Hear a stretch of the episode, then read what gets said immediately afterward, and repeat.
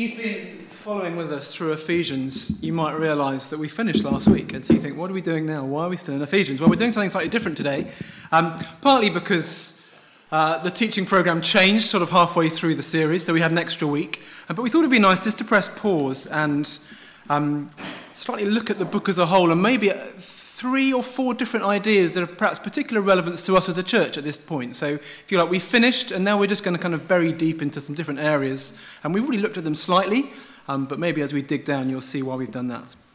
Um, I'm going to pray that God would help us, and then we'll try and have this overview. Let's pray.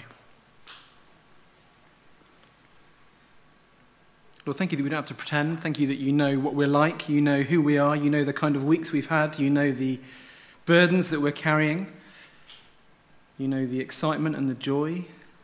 You know the anxieties. You know the frustrations. You, you know what we're celebrating. And so we pray as we come to your word this morning, we pray that you would speak to us in it. Lord, you don't ask us to leave those things at the door, but would your, would your word come alive in the midst of them? Might we be those who leave this place loving you more, trusting you, rejoicing in you?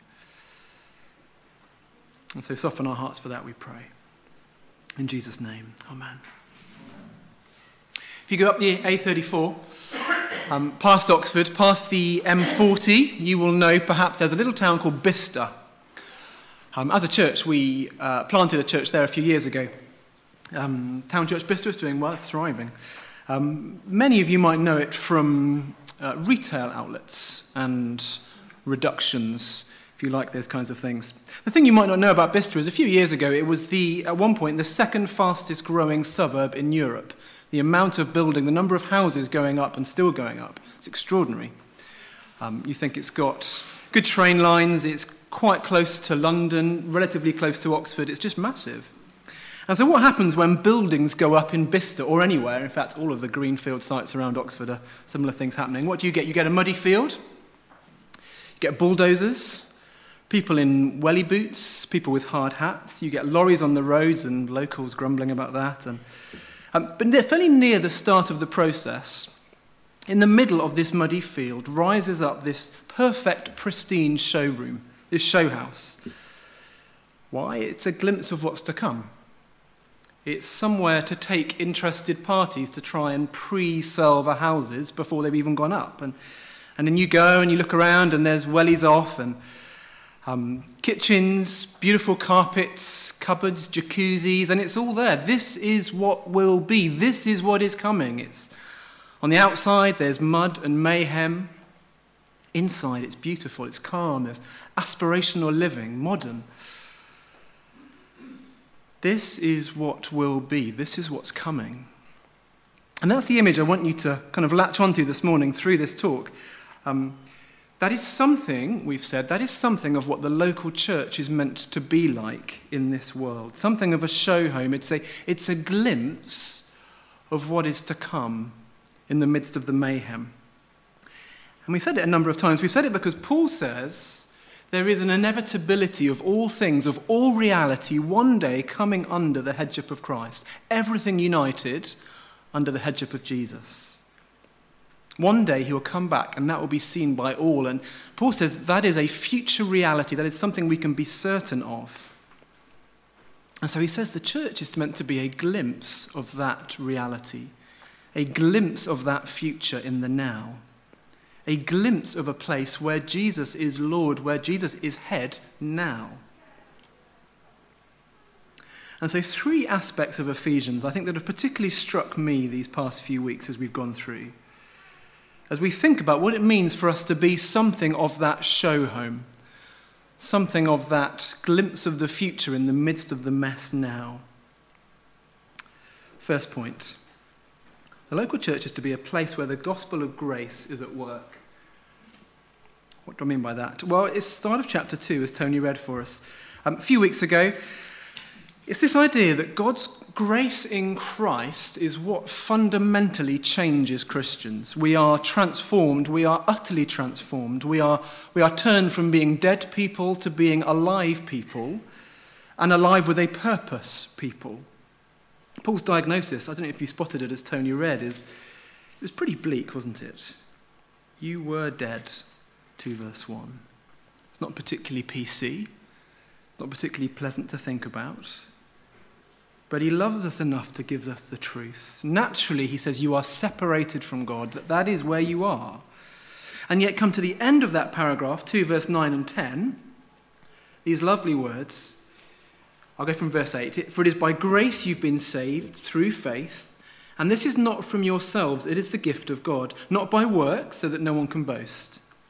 For we are God's handiwork, created in Christ Jesus to do good works, which God prepared in advance for us to do. Do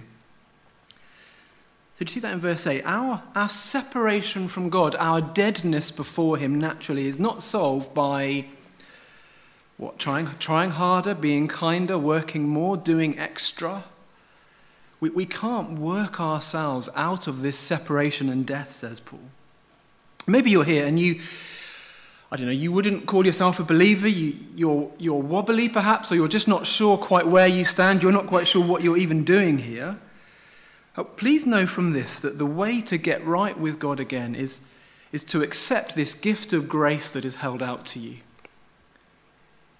It is not in doing more or trying to earn it in some way. That just doesn't work. He does the job of rescuing and reconciling us. It's not us as if we're trying to sort of balance the books like an accountant. And the reason I focus on, this, this morning is that the default setting in our hearts, I take it, is that we want to try and do that, to earn it in some way, to, we want to deserve it. That's just not how it works. I know it's a little way off, but our, our Father in heaven is not like a Father Christmas who just gives presents to those who have behaved well enough, who is just kind to those who have been good. That just doesn't work. And yet, most of us here this morning presumably would call ourselves believers, and we know this, but so easily we don't know it, do we? We know it on paper, but functionally we don't know it. Again, it's the default setting in our hearts. We want to balance the books. We want to try and work off the debt in some way. It, it just doesn't work like that. And yet, did you see, work is not irrelevant. There is a place that work is important. So, did you see, he says, verse 9, not by work, so that no one can boast. Okay. For we are God's handiwork, created in Christ Jesus to do good works we're not saved by work, we are God's work to do His works. Which means, of course, as Christians, we are meant to live a certain way. Not because we're trying to earn some sort of relationship, but because we're already His. Because He's been kind to us, because He's shown us grace, it's then to do His good works. He's prepared in advance for us to do, not, not to earn a place in the family, but because we're already in the family. And so often people get this wrong. And so often we get this wrong in our hearts. But grace is foundational. And yet we're proud and we want to contribute and we want to make it about us in some way and as if we deserve it, but that's just not the way it works. It's all about Him. I came across a story a while ago of a, of a young woman in South America who had always wanted to leave her family home out in the sticks somewhere and she wanted to head to the city and her mother urged her not to go because she knew that life in the big city, in reality, was more than likely to end up in, in poverty or prostitution. That was just the way it was. And yet her daughter wouldn't listen. And so one morning, eventually, she just slips out and she goes and she leaves a little note. But there's no forwarding address, no nothing. And she's gone. And the next chapter is her mother waits to hear news, but nothing comes. And as she waited, she saved up all the money that she could save. And after a year, she had enough money to go to the city. So she took all her money, went off to the city, and lots of it went on bus fare. And the rest of it goes on making photocopies of a picture of her daughter. And then she goes from cheap hotel to cheap hotel to cheap hotel all around the place, putting this photo of her daughter on the notice board in each reception of the hotel. Hundreds and hundreds of them. And her money runs out and she heads home again. And the months pass, And she hears nothing. And then one day, in a cheap hotel, which during the day doubled as a brothel, this young woman trudges wearily down the stairs and just notices on the notice board a picture of herself. And she goes over and she takes it down and she turns it over, and on the back it simply says, Wherever you are, whatever you've done, come home. And I take it God's grace to us is like that. Driven by his love, and he comes and he gets us. He doesn't wait for us to make the first move, doesn't wait to a point where we can pay him back in some way. It's not motivated by us at all, it just comes entirely from him and his love and his kindness, his people who have walked out on him. We are not those who can earn a relationship with our God. It is simply a gift. And as the mother came for her, so he comes for us. Maybe he's come to seek you out today. Maybe, maybe that's you. Good question for us to ask at the end of that little section in um, 2 verse 10 is what are some of these good works prepared in advance for us to do? What does that actually mean? What does that look like? Um, I think it works out in all kinds of ways in the letter. It works at both a corporate level and an individual level, and we're going to focus firstly in on the corporate. Um, so the next point, a local church is a place where the gospel of grace um, unites diverse people. Remember, we're in the show home. All outside, it's muddy, messy mayhem. Inside, we're meant to be a glimpse of what's to come, a glimpse of Jesus as our head and our Lord. And where Paul goes next in chapter 2, 2 verse 11 onwards, if you've got it in front of you, you see it comes out in the way that he, he goes on and on through the letter about unity. Do you remember, if you've been around at Magdalen Road um, over the last few weeks, we've talked quite a lot about unity because Ephesians, in many ways, is a, is a book about unity. Um, he says to to Gentile believers and to Jewish believers in the same church, he says, You are one. You are one. You are to love each other. Don't divide. Let me try and give you a bit of a back up a bit and tell you where that's come from and the kind of point we are at in history when this was written and what was going on there. So the early church forms and it's become clear that Jesus is the Messiah, not just for the Jewish people, but he's the Messiah for Israel as well. And at that point, you've got all kinds of big questions going on. How do you do church? How do you be a local church when your local church is full of people who were historic enemies? And now they're sat in the same room, and they're more than sat in the same room, they're sat in the same living room, living together as family. There's a love and a kindness that's meant to be there, but they were enemies up until this point. You had this Jewish Judaistic culture, you've got the Greek Hellenistic culture. They were at loggerheads, and suddenly, suddenly they're to be one. They wouldn't have touched each other, but now they're to be family. What would a mealtime look like? Just imagine that. Your, your very identity and who you were and who your people were was tied up in the kind of food that you ate and who you ate that food with. It's more than just getting calories into your body to live for the next day. There's something, something being spoken as you eat together. And so when Paul writes Ephesians 2:22, Gentile Christians and Jewish Christians, in him you two are being built together to become a dwelling in which God lives by his Spirit. That creates all kinds of theological questions, all kinds of problems, all kinds of practical issues to deal with. Just imagine it. Imagine, if you can, if that were us. Keep your eyes open. You have to close your eyes and imagine that way. But just kind of, what would it be like to be in that sort of a context? I think there have been two big temptations, at least. One temptation would be this idea of sort of superiority. Who gets to call the shots about how you do church? Who gets to make the decisions? So I know we're meant to be one, but look, there are more of us, and we've got louder voices and maybe we're a bit more persuasive. So, this is how we will do church, okay? This is the kind of service we will have. This is what the kind of songs we'll sing. This is when church will start. This is what we will eat. This is how we're going to organize and structure things because, well, there are more of us. And so, you'll listen to me, okay? Is there a sort of dominant cultural group in the church? The other one, because I like my alliteration, would be splintering. So you've got superiority or you've got splintering. You've got a group saying we're the dominant group, we get to decide, or you've got splintering, which is, well, like in our culture where you get to choose and consume in a way that you want, you'll find a church that suits you, maybe with people full of maybe we're full of people who are like us, or who like the kind of things we like, or the same sorts of sermons, or the same music, or the same vibe. And so we splinter off into all kinds of little churches. But one of the main striking things for this letter for me, that Paul doesn't say you're two churches. Just go off and do your thing separately, and you'll be much more productive.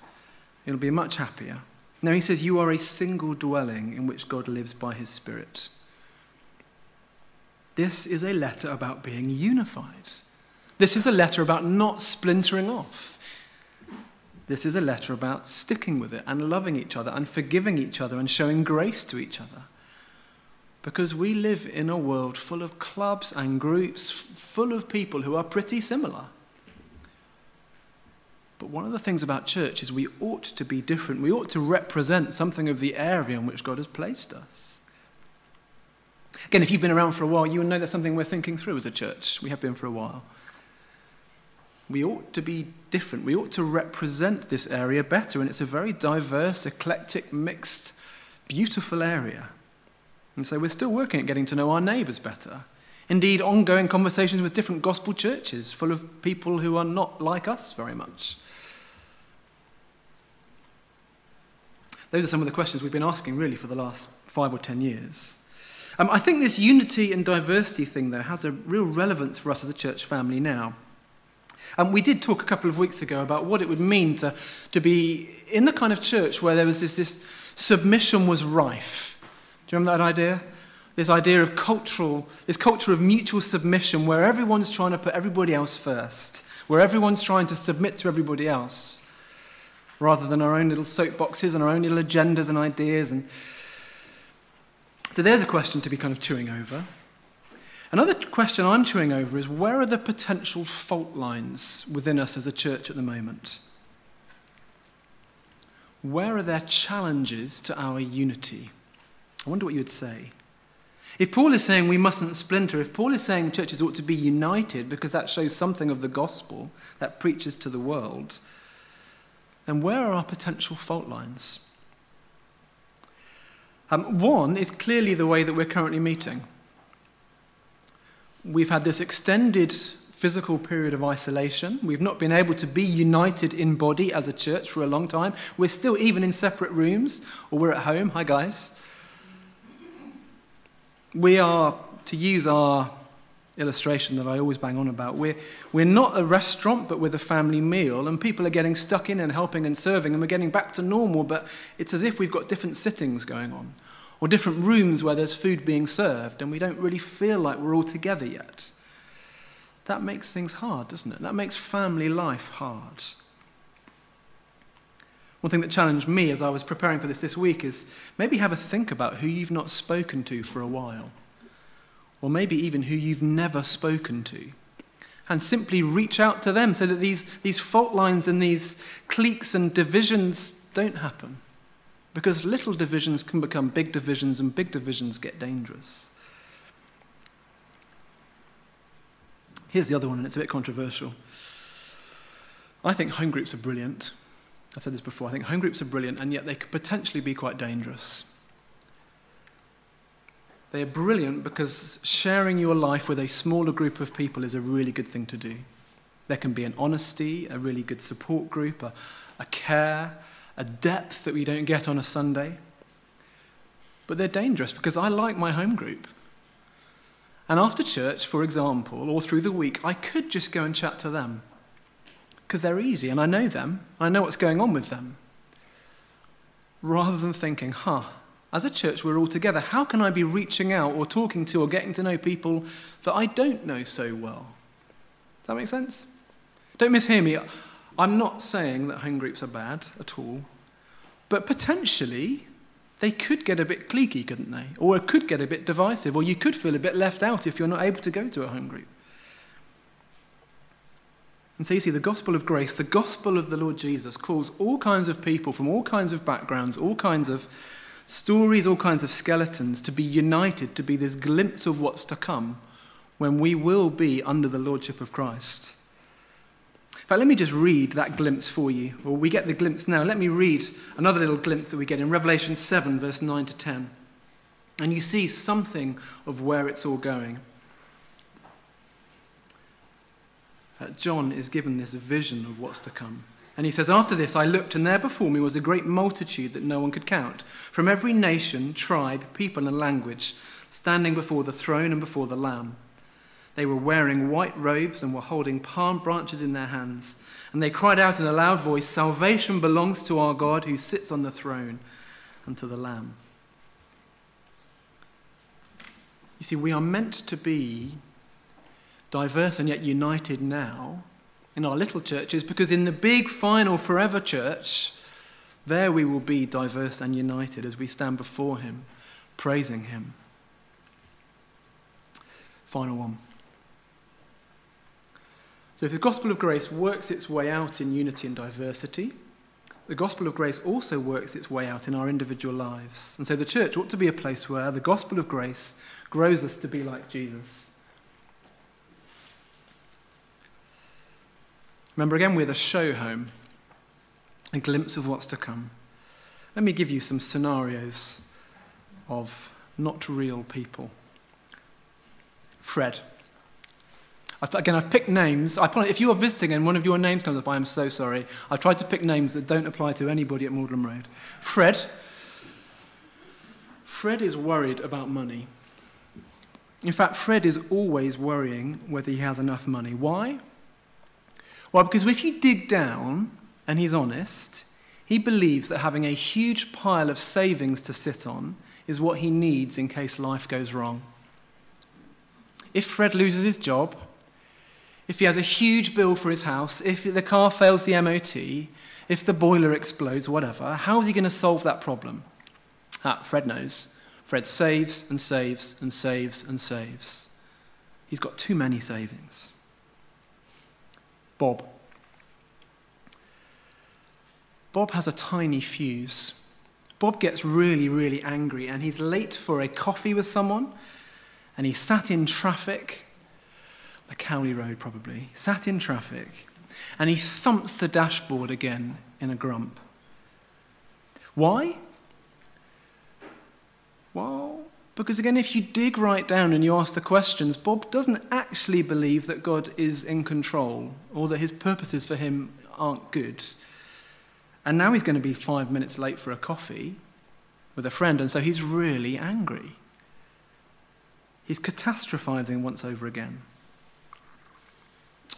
Belinda is a manic overworker. She is always in the office from 7:30 in the morning till 8:30 at night before anybody else and after anybody else. Why? Well, because deep down Belinda believes that she needs to prove herself, to justify herself to be in this job, to justify herself to her colleagues, to her boss, even to herself. She doesn't feel she should be there, but she wants to prove that maybe she maybe she could be there. Cassandra Cassandra has taken to flirting with a guy at the office because she believes that the attention and the intimacy that she receives with another person, whom she knows in her heart of hearts is not actually good for her at all, in fact, he's unhelpful, is more than what God can offer her. And then there's Percy. He is paralyzed by the thought of past sins, stuff that he did back in the day. And he can't let them go. And he thinks that God will make him pay for them, that God's really not pleased with him still, and that forgiveness can't be that easy, that well, secret, he must in some way need to contribute, must need to pay God back. Grace can't be that simple, can it? And you see, the big question is when you dig down, why do you do what you do? What is underneath the action? Indeed, what goes underneath, underneath, underneath, all the way back to what is that fear or what is that reason at the heart of it? So that sometimes you live unwisely, so that sometimes you find yourself again in the well worn paths of sin, that your, your muscle memory, your knee jerk is to do this thing again. See, the danger if you've been a Christian for a while is that the answer is well, we just kind of drift into tired midlife Christian mediocrity. And sin is kind of there. We just expect it. We just learn to coexist with it. The sort of habituation that happens, we sort of lose our sense of smell towards sin and we don't notice or we don't care so much anymore and it's just not really a thing. Maybe we shape it.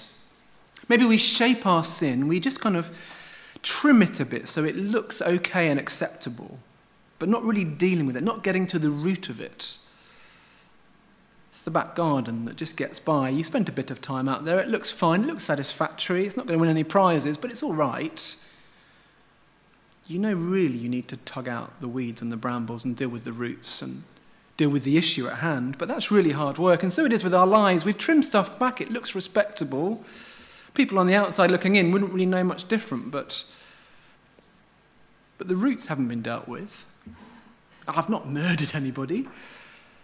And then Jesus says, Well, what about the hatred inside your heart towards that person? You've just trimmed it back. I've not committed adultery with anybody. What about what's going on in your heart with that person? You've just trimmed it back. I don't really covet what they have. I don't need, I don't need a Porsche. It'd be nice. I don't need a Porsche. I don't need a big house. And Jesus says, But uh, you envy them. You envy how stuff has turned out for them. You, you stalk them on Facebook. You look at their salary, their, their spouse, their success, and you've just trimmed it back. You've not dealt with it.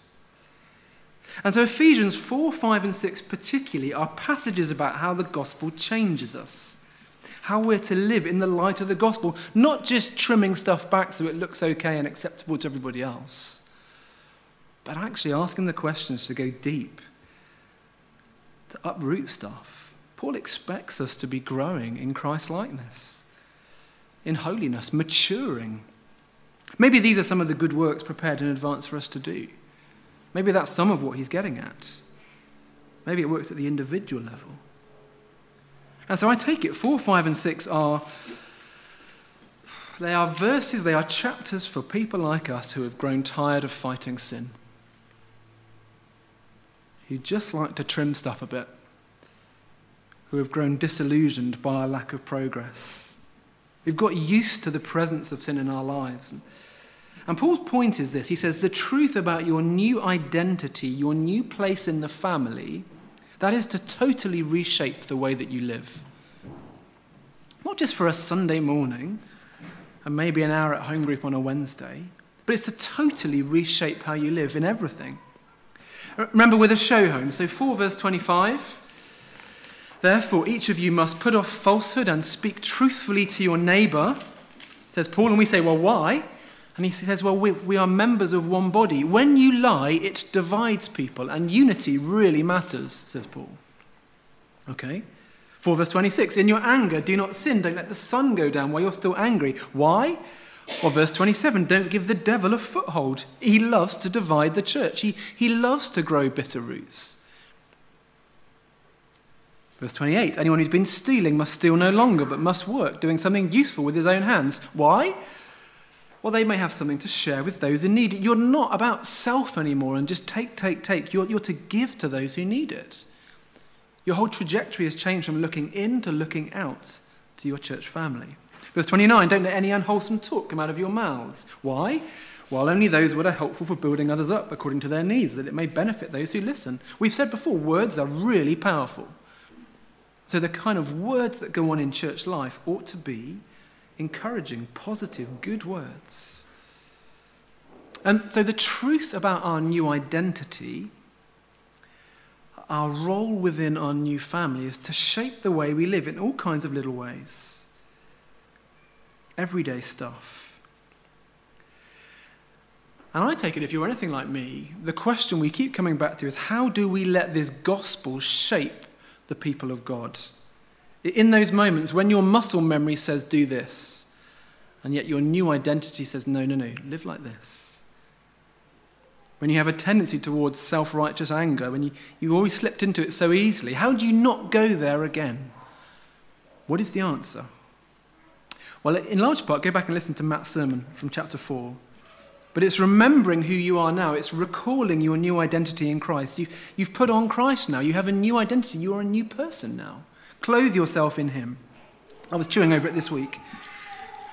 Imagine the pig farmer who becomes a surgeon. Okay, the pig farmer who becomes a surgeon. And yet this pig farmer keeps turning up to the operating theatre in wellies and covered in pig. It's just stupid, isn't it? No, no, no, no. You're a new person now. The old way has gone now. Put on the new. Put on your, your scrubs. Have a wash first, and then put on your scrubs and your gloves and your mask and your gown and, and wash your hands. You're not a pig farmer anymore, you're a surgeon now. And yet, how easily we forget that and we traipse around in life dressed in what we used to wear rather than our new identity. We think we're a pig farmer, but you're a surgeon. Because of the gospel of grace, because of chapter 1, 2, and 3, so that the reality of 4, 5, and 6 is changed lives, new ways of relating and loving and speaking and forgiving. You're a new person now. Have you ever wondered why Paul spends so much time telling Christians, reminding Christians the gospel? Well, because we remember it, but we don't. We know it, but we don't. It's because we, we never move on from it. It's never not relevant. So you've got Fred. Fred with his money and his security issues. There's nothing wrong with saving in a sense. They don't come and get me afterwards for that. But but if it stifles generosity and shows us he doesn't really trust God for the future, then he needs to remember the gospel. His Father in heaven has got him and loves him, and nothing's going to come around the corner that he doesn't know about. Fred, take your wellies off, put on your scrubs, remember who you are now. Bob anger issues, traffic jam, Cowley Road. It's trusting his father is in charge and working everything out, and he's got it. Bob, wellies off, scrubs on. You're a surgeon now. Belinda, overworking, trying to justify herself, her existence, her life. She, Belinda, you've got another boss. Don't worry about them. You've got a Father in heaven who loves you, who is good, who is kind, who is patient. Take your wellies off, put your scrubs on. You're over there now. Cassandra and her flirting, maybe it's a question of value and worth. And knowing how much God loves her, indeed, knowing how much her church family loves her, rather than seeking unhelpful affirmation from co workers. Cassandra, wellies off, scrubs on. Percy. Percy, Jesus has covered your past sins. They are done with. His blood is enough. Your forgiveness is complete. You can trust him. Percy, well, he's off, scrubs on. You've been forgiven. It's okay. And Malden Road, it will be a lifelong journey of going from, oh, I'm not a I keep acting like a pig farmer. I'm so stupid. I'm so forgetful. I keep forgetting I'm a surgeon now. I keep traipsing into the operating theatre with my wellies on. I'm so stupid. And it will be this lifelong journey of applying and reapplying and remembering and re remembering. And our sin will change as we get older. Different ages and stages will mean different emphases, different problems, different ways of applying the gospel, and yet still the same gospel. We must not grow tired of doing that, friends.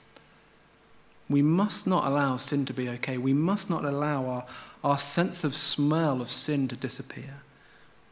We must keep taking off our wellies and putting our scrubs on because His grace is enough.